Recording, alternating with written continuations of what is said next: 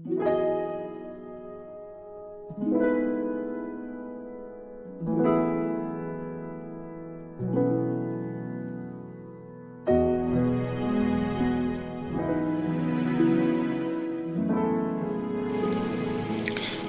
Lovers yang terkasih, salam jumpa kembali dengan Romo Joko dalam Pungta hari ini pada Pesta Santo Yohanes Rasul, penulis Injil. Diambil dari Injil Yohanes bab 20 ayat 2 sampai 8. Renungan kita berjudul Orang Muda yang Sopan dan Menjaga Toto Kromo.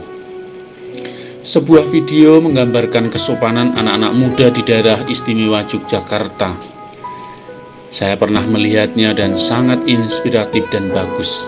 Video ini mendidik kita untuk belajar tentang kesopanan, totok romo, unggah-ungguh, empan papan.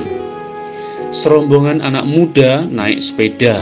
Ketika mereka berpapasan dengan seorang ibu yang sudah tua renta, anak-anak muda itu yang bergaya pang turun dari sepedanya dan sambil menuntun sepeda mereka mereka berjalan membungkuk tanda memberi hormat sambil berkata, Permisi mbah, derek langkung Atau, permisi nek, numpang lewat ya. Nenek tua itu juga memberi hormat kepada anak-anak muda itu dengan menjawab pakai bahasa kromo. Monggo, silahkan lewat. Video ini mau memberi pelajaran tentang pentingnya nilai sopan santun, saling menghormati, dan kita diajari untuk empan papan atau tahu dan bisa menempatkan diri kepada siapa saya sedang berbicara, kepada siapa saya sedang e, berjumpa dan bagaimana saya harus menempatkan diri. Pungta lovers yang terkasih, hari ini gereja merayakan pesta Santo Yohanes Rasul, penulis Injil. Dia digambarkan sebagai murid yang lain dalam perikop yang kita baca hari ini. Setelah diketahui makam Yesus kosong, Simon Petrus dan murid yang lain pergi ke makam untuk membuktikan.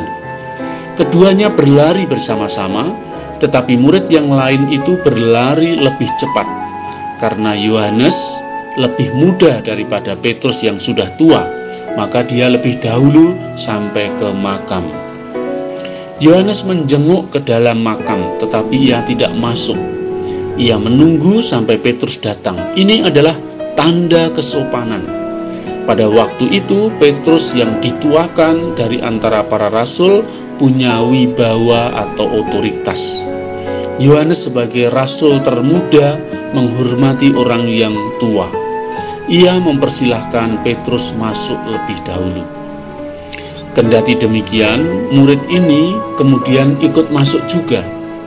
Yang lebih dahulu sampai dikubur, ia juga kemudian ikut masuk ke dalamnya. Ia melihat dan percaya. Nah, kalimat terakhir ini yang paling penting, melihat dan percaya. Karena Yesus pernah berkata kepada murid-murid yang ingin mengenalnya dengan berkata, "Datang dan lihatlah."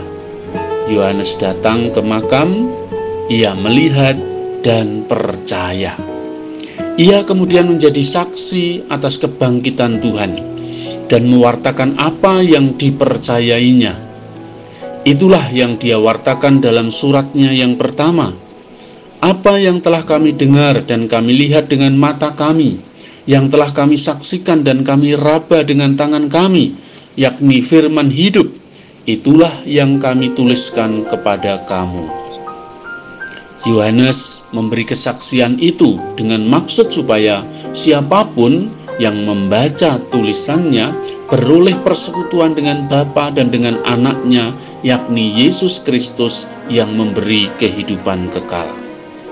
Kesaksian Yohanes inilah yang sekarang kita terima melalui tulisan-tulisannya yang mendalam tentang kasih Allah dalam diri Yesus yang telah wafat dan bangkit bagi kita. Injil Yohanes adalah Injil tentang kasih Allah yang demikian besar kepada manusia.